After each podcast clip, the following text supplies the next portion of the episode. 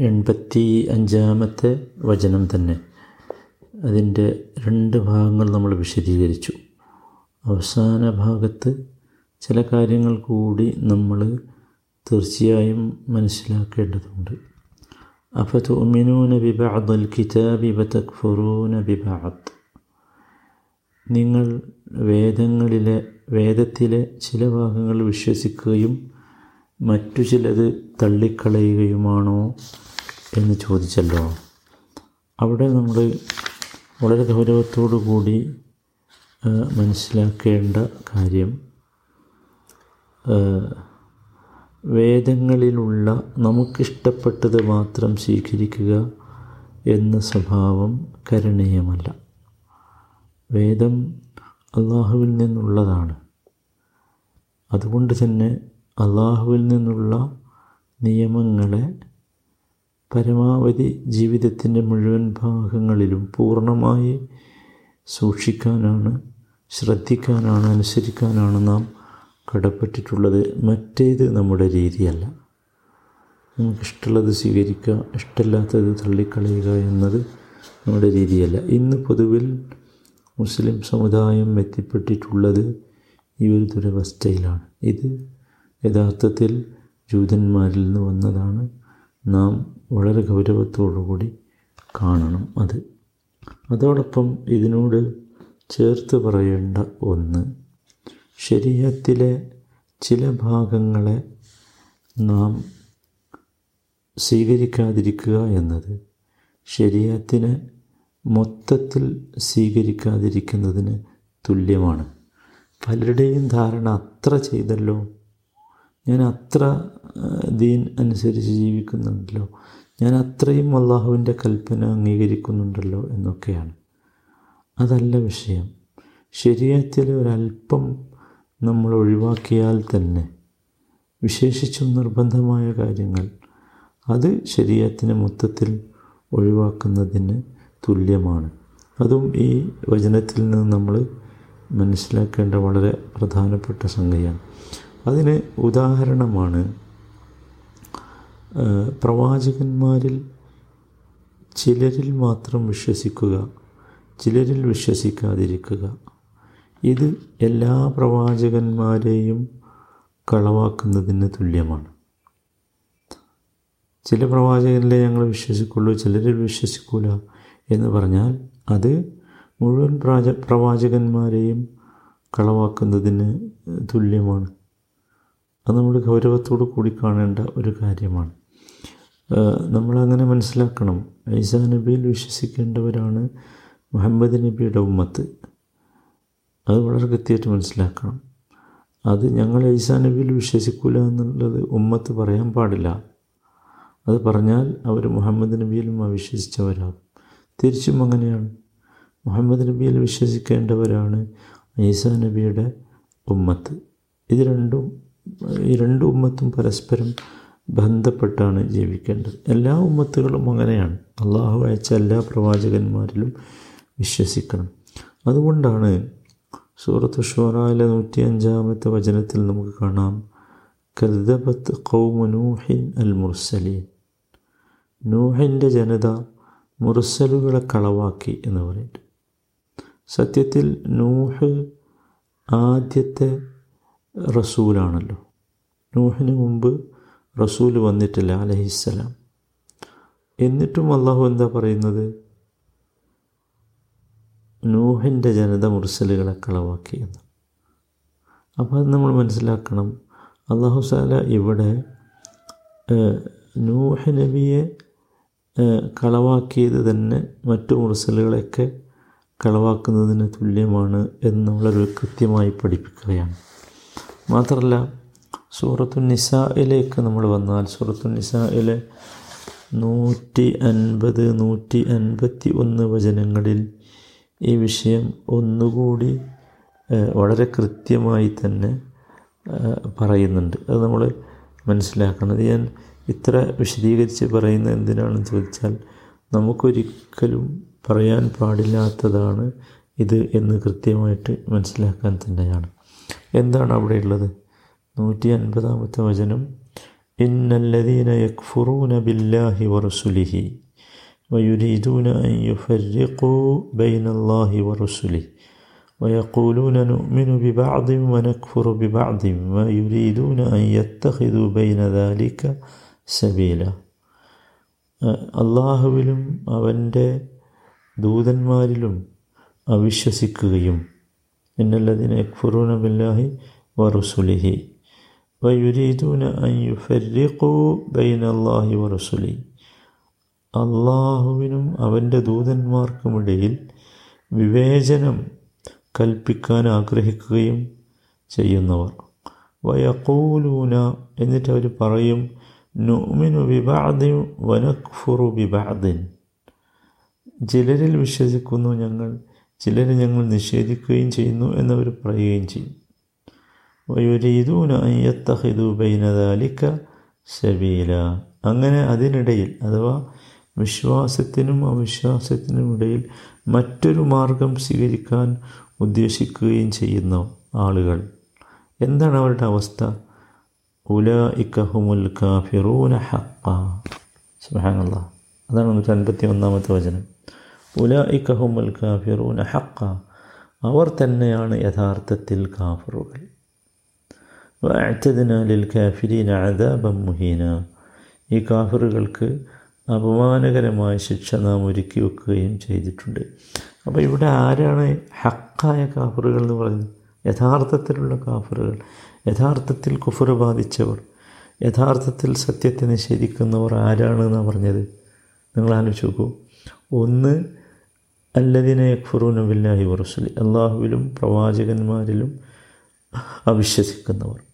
പിന്നെ അടുത്തതെന്താ? യുരീദൂനായി യുഫരിഖു ബൈൻ അള്ളാഹു റസൂൽ അള്ളാഹുവിനും അവന്റെ ദൂതന്മാർക്കും ഇടയിൽ വിവേചനം കൽപ്പിക്കുക. എന്ന് വെച്ചാൽ എന്താ? ചിലരെ വിശ്വസിക്കുക ചിലരെ വിശ്വസിക്കാതിരിക്കുക. അപ്പോൾ ഇത് എന്താണ്? ഇത് കുഫറാണ് എന്ന് നമ്മൾ മനസ്സിലാക്കണം. ഇത് പാടില്ലാത്തതാണ്. അതുപോലെ തന്നെ ഇനി ഈ ആയത്തിന്റെ അവസാന ഭാഗത്തേക്ക് വന്നാൽ നോക്കൂ.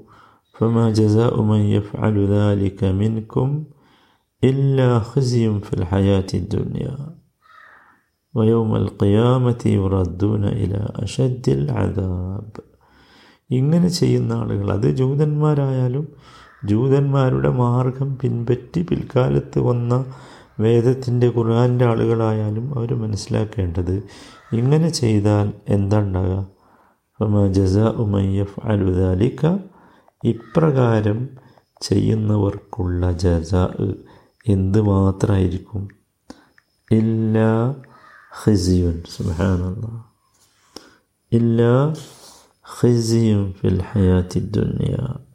അത് നമ്മൾ മനസ്സിലാക്കേണ്ട ഒരു കാര്യമാണ്. ഈ ദുനിയാവിലെ ജീവിതത്തിലെ ഖിസി അത് അവർക്കുണ്ടാകുക തന്നെ ചെയ്യും. ഒരു സംശയമില്ല ദുനിയാവിലെ ജീവിതത്തിലെ അപമാനം ഇഹലോക ജീവിതത്തിൽ അപമാനം അവർക്ക് കിട്ടും. അതെങ്ങനെയായിരിക്കും കിട്ടുക? ജൂതന്മാർക്ക് എങ്ങനെയാണ് അപമാനം കിട്ടിയത്? അതൊക്കെ ഈ അന്ന് മുതലുള്ള ചരിത്രം തന്നെയാണ് പരിശോധിക്കേണ്ടത്. ഇന്നത്തെ ജൂതന്മാരുടെ ഒരു ചരിത്രം മാത്രമല്ല. ഇന്നിപ്പോൾ നമ്മളിപ്പോൾ ഈ ഇസ്രായേൽ എന്ന രാജ്യത്ത് ഉണ്ടാകുന്ന ഏതെങ്കിലും വംശീയ കലാപങ്ങളോ അല്ലെങ്കിൽ അവർ പാവങ്ങളായ ഫലസ്തീനികളോട് നടത്തുന്ന പോരാട്ടങ്ങളിൽ അവരുടെ ആയുധബലം കൊണ്ടുള്ള പിടിച്ചു നിൽപ്പൊന്നും അല്ല ഇവിടുത്തെ വിഷയം. ഇതൊക്കെ വെച്ചിട്ട് എവിടെയാണ് അപമാനം എന്ന് ചോദിക്കേണ്ട. ഇത് മുസ അലഹിസ്സലാമിന്റെ കാലഘട്ടം മുതൽ നബി സല്ലാ അലൈസ്ലമയുടെ കാലഘട്ടം വരെയുള്ള ചരിത്രം പരിശോധിച്ചാൽ നമ്മൾ കൃത്യമായിട്ട് മനസ്സിലാവും ജൂത ചരിത്രത്തിലുള്ളത് അവർക്ക് കൃത്യമായ അപമാനമാണ്. അല്ലേ? അവർക്ക് എവിടെയും മികച്ചു നിൽക്കാൻ കഴിഞ്ഞിട്ടില്ല. ഇനി ആധുനിക ജൂത ചരിത്രം പരിശോധിച്ചാലോ? അതും അപ്രകാരം തന്നെയാണ്. ഒരു സമാധാനത്തോടുകൂടി അവർ ജീവിച്ചിട്ടില്ലല്ലോ ഒരു കാലഘട്ടത്തിലും. ഒരു കാലഘട്ടത്തിലും ജീവിച്ചിട്ടില്ല. ഇപ്പോൾ സ്വന്തം രാജ്യം സ്ഥാപിച്ചു എന്ന് പറഞ്ഞു. മാലോകരെ കൊണ്ടൊക്കെ ആ രാജ്യത്തെ അംഗീകരിപ്പിച്ചു. ഇതൊക്കെ ഒരുപക്ഷെ അവർക്ക് കഴിഞ്ഞിട്ടുണ്ടാകാം. പക്ഷേ എന്നാൽ പോലും ഒരു സ്വസ്ഥതയോടുകൂടി സമാധാനത്തോടുകൂടി ജീവിക്കാൻ സാധിക്കുന്നില്ല എന്നത് തന്നെയാണ് ഏറ്റവും വലിയ ഹസി അതാണ് ഏറ്റവും വലിയ അപമാനം. അപ്പം എന്താണ് അപമാനം? അത് പല രീതിയിലാണ് അവരനുഭവിക്കുന്നത്. മനസ്സിലായി? ഒരു പക്ഷെ പുറത്തുനിന്ന് നോക്കിക്കാണുന്ന നമുക്കത്ര ഇപ്പം ഇസ്രായേൽ എന്ന രാജ്യത്തിന്റെ ഇപ്പോഴുള്ള ആധുനിക ഇസ്രായേലിന്റെ പലതരത്തിലുള്ള നേട്ടങ്ങളും സവിശേഷതകളും ആ രാജ്യത്തിന്റെ പ്രത്യേകമായ പുരോഗതികളൊക്കെ ആളുകൾ എടുത്തു പറഞ്ഞ് ആ രാജ്യം സ്വർഗമാണെന്നൊക്കെ പറഞ്ഞു പോകാറുണ്ട്. യഥാർത്ഥത്തിൽ അവിടെ ജീവിക്കുന്നവർ ആ പ്രദേശത്ത് പോയി അവിടെ സന്ദർശിക്കുകയും കാണുകയും ഒക്കെ ചെയ്യുന്നവർക്ക് ചെയ്തവർക്കറിയാം.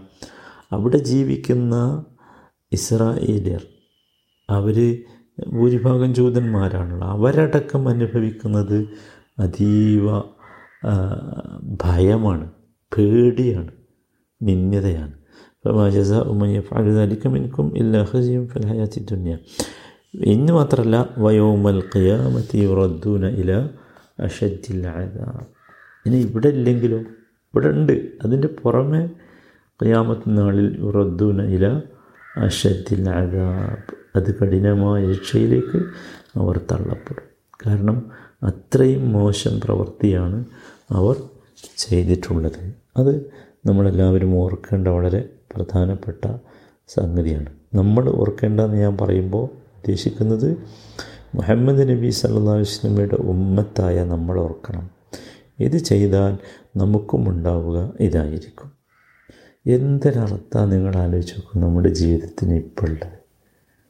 എന്തൊരർത്ഥമുള്ളത് എന്റെ അടുത്ത് പൈസ ഉണ്ട് പക്ഷേ എനിക്ക് മാർക്കറ്റിൽ പോയി സാധനം വാങ്ങിക്കൂടാ പുറത്തിറങ്ങിക്കൂടാ എന്നെ പിടിച്ച് കെട്ടിയിരിക്കുകയാണ്. ഒരു ഉദാഹരണം ഞാൻ പറഞ്ഞു. നിന്നത ഇതിനപ്പുറം നിന്നത എനിക്ക് എന്റെ മുമ്പിലുള്ള റോട്ടിലൂടെ ഇറങ്ങി നടക്കാൻ വയ്യ. എന്നെ പിടിച്ച് വെച്ച് ബാരിക്കേഡ് ഇട്ട് ഇവിടുത്തെ നിയമപാലകർ പരിശോധിക്കുകയാണ് അന്വേഷിക്കുകയാണ്. എവിടെ പോകണം എന്തിനു പോകണം എങ്ങനെ പോകണം ഇതിനപ്പുറം എന്ത് നിന്നതയാണ് ഒരു മനുഷ്യൻ അനുഭവിക്കാനുള്ളത്? നിങ്ങൾ ആലോചിച്ച് നോക്കൂ നമ്മളിപ്പോൾ അനുഭവിച്ചുകൊണ്ടിരിക്കുന്നത് എന്താണ് എന്ന്. ഇതൊക്കെ നോക്കൂ എന്തിന്റെ പേരിൽ? ഒരു നിസ്സാരമായ വൈറസ് അല്ലേ? ഇപ്പം നമ്മൾ ആലോചിക്കേണ്ടത് ഇതൊക്കെ അള്ളാഹു താല വളരെ കൃത്യമായി പ്ലാൻ ചെയ്തതാണ്. ഇത് നമുക്ക് കിട്ടും നമ്മൾ ഈ ഇത്തരത്തിലുള്ള പ്രയാസവും നിന്ദതയും ഒക്കെ ഭൂലോകത്ത് അനുഭവിക്കും. അള്ളാഹുവിന്റെ വിധിവിലക്കുകളെ അംഗീകരിക്കാൻ നാം സന്നദ്ധരായിട്ടില്ലെങ്കിൽ അതാണ് നമുക്ക് ഏറ്റവും വലിയ പാഠം. ഇനി നോക്കൂ അവസാനിപ്പിക്കുന്നത് വമല്ലാഹു ബിവാഫിലിൻ അമ്മ താമലു അള്ളാഹ് നിങ്ങളുടെ അശ്രദ്ധനല്ല അതിലൊരു താക്കീതുണ്ട്.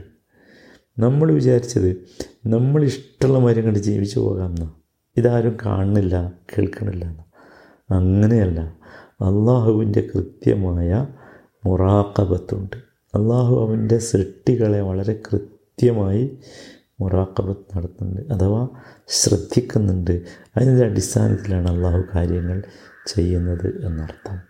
ഇനി ഈ വചനത്തിൽ നിന്ന് മനസ്സിലാക്കേണ്ട ഇതിന്റെ അവസാന ഭാഗം വമല്ലാഹു ബി ഗാഫിലിൻ അമ്മ താമലൂൻ എന്നതിൽ നിന്ന് മനസ്സിലാക്കേണ്ട വളരെ പ്രധാനപ്പെട്ട വിശ്വാസപരമായ ഒരു കാര്യം അള്ളാഹുവിന്റെ സിഫത്തുകൾ രണ്ട് തരത്തിലുണ്ട്. ഒന്ന് സുബൂത്തിയ രണ്ട് മൻഫിയ സുബൂത്തിയ എന്ന് പറഞ്ഞാൽ പോസിറ്റായി പോസിറ്റീവായി വന്നതാണ്. മൻഫിയ എന്ന് പറഞ്ഞാൽ നെഗറ്റീവായി വന്നതാണ് അള്ളാഹു അള്ളാഹു ബസീറുൻ എന്ന് പറഞ്ഞാൽ അള്ളാഹു ബസീറാണ് കാണുന്നവനാണെന്ന് പറഞ്ഞാൽ അത് സുബൂത്തിയാണ് അത് പോസിറ്റീവാണല്ലോ. അവിടെ നോ ഒരു നെഗറ്റീവ് മീനിങ് അവിടെ അല്ല എന്നാൽ ഇവിടെ നിങ്ങൾ ആലോചിക്കൂ വമല്ലാഹു ബി ഗാഫിലിൻ അള്ളാഹു അശ്രദ്ധനല്ല അല്ല എന്നതാണ് അള്ളാഹുവിന്റെ അശ്രദ്ധനല്ല എന്നത്. അതാണ് മൻഫി നെഗറ്റീവ് എന്നതുകൊണ്ട് ഞാൻ ഉദ്ദേശിച്ചത്. നോക്കൂ ഇവിടെ നമ്മൾ മനസ്സിലാക്കേണ്ടത് ഒരിക്കലും അള്ളാഹു സുബാനുവ താലാക്ക് തനിച്ച മൻഫിയായ സിഫത്തില്ല. തനിച്ച നെഗറ്റീവായ സിഫത്ത് അള്ളാഹുവിനില്ല മറിച്ച് അള്ളാഹുവിന്റെ ഈ നഫീ നഫീർ നെഗറ്റീവായ ഈ സിഫത്തുകൾ എന്തിനാണെന്ന് ചോദിച്ചാൽ അതിന്റെ നേരെ ഓപ്പോസിറ്റ് വിശദീകരിക്കാൻ വേണ്ടിയാണ്. അതിന്റെ നേരെ ഓപ്പോസിറ്റ്. അള്ളാഹു നിങ്ങൾ പ്രവർത്തിക്കുന്നതിനെക്കുറിച്ച് ഒട്ടും അശ്രദ്ധനല്ല എന്നെന്തിനാ പറയുന്നത്? അത് അള്ളാഹു പൂർണ ശ്രദ്ധാലുവാണ് എന്ന് പറയാൻ വേണ്ടിയാണ്. മനസ്സിലായിട്ടുണ്ടാവും എന്ന് വിചാരിക്കുന്നു. ഇത് നമുക്ക് വേറെ ഒരുപാട് വചനങ്ങളിൽ കാണാം. ഇപ്പോൾ സൂറത്തുൽ കഹഫിലെ നാൽപ്പത്തി ഒമ്പതാമത്തെ വചനം വലായലിമു റബ്ബുക അഹദ. നിന്റെ റബ്ബ് ആരെയും ആക്രമിക്കുകയില്ല. ഇത് നഫിയാണല്ലോ. നെഗറ്റീവാണ്. ഇവിടെ നോക്കൂ എന്തിനാണ് നിന്റെ റബ്ബ് ആരെയും ആക്രമിക്കുകയില്ല എന്ന് പറഞ്ഞത്? അത് അള്ളാഹുവിന്റെ അതിൽ എന്ന സിഫത്തിന്റെ സമ്പൂർണതയെ സ്ഥിരപ്പെടുത്താൻ വേണ്ടിയാണ്. അള്ളാഹുവിന്റെ അതിൽ അള്ളാഹു നീതിമാനാണ്. പരിപൂർണ നീതിമാനാണ് എന്ന് പറയാനാണ് എന്ത് പറയുന്നത്? അള്ളാഹു ഒട്ടും ആരെയും ആക്രമിക്കുകയില്ല എന്ന് പറയുന്നത്. അങ്ങനെ ഒരുപാട് സുഹൃത്തു കാഫിലെ മുപ്പത്തി എട്ടാമത്തെ വചനം വമ മസ്സനാമിൽ ലൂബ് എന്ന് പറയുന്നുണ്ട്. നമുക്കൊട്ടും ലൂബ് ക്ഷീണം ബാധിക്കില്ല എന്ന് പറഞ്ഞാൽ അതെന്തിനാണ് അവിടെ അങ്ങനെ പറഞ്ഞത്? ഇല്ല എന്ന് പറഞ്ഞത് അള്ളാഹുവിന്റെ കുവ്വത്ത് എന്ന സിഫത്തിന്റെ കമാലിനെ നമുക്ക് മനസ്സിലാക്കി തരാനാണ്. കുവ്വത്ത് അള്ളാഹുവിന്റെ ശക്തി എത്രമാത്രമാണ് ശക്തിയുടെ സമ്പൂർണത നമുക്ക് മനസ്സിലാക്കി തരാൻ വേണ്ടിയാണ് ഇത്. അപ്പോൾ ഇത് അള്ളാഹുവിന്റെ സിഫാത്തുകളെക്കുറിച്ച് നാം മനസ്സിലാക്കുമ്പോൾ അറിഞ്ഞിരിക്കേണ്ട അടിസ്ഥാനപരമായ ഒരു കാര്യമാണ്. അഥവാ അള്ളാഹു തനിക്ക് എന്തെങ്കിലും നഫി ചെയ്തിട്ടുണ്ടെങ്കിൽ ഇല്ല എന്ന് പറഞ്ഞിട്ടുണ്ടെങ്കിൽ അതെന്തിനാ? അതതിന്റെ നേരെ വിരുദ്ധമായ സം സിഫത്തിന്റെ സമ്പൂർണതയെ നമുക്ക് കൃത്യമായി മനസ്സിലാക്കി തരാനാണ് എന്നർത്ഥം. ഇത് നമ്മൾ ഈ വചനത്തിൽ നിന്ന് മനസ്സിലാക്കേണ്ടതാണ്. സഹോദരന്മാരെ ഒരുപാട് കാര്യങ്ങളുണ്ട് അള്ളാഹുവിന്റെ ഒരു വചനത്തിൽ നിന്ന് തന്നെ ഗ്രഹിക്കാൻ. അതുകൊണ്ടാണ് ഇതിങ്ങനെ നീണ്ടുപോകുന്നത് റബ്ബുൽ ഇസ്സത്ത് അവന്റെ വചനങ്ങളെ യഥാവിധി മനസ്സിലാക്കി അതിനെ പിൻപറ്റാനുള്ള സൗഭാഗ്യം നമുക്കൊക്കെ നൽകുമാറാകട്ടെ. ربنا آتنا في الدنيا حسنة وفي الآخرة حسنة وقنا عذاب النار. صلى الله وسلم على رسوله النبي الكريم وعلى آله وصحبه أجمعين والحمد لله رب العالمين.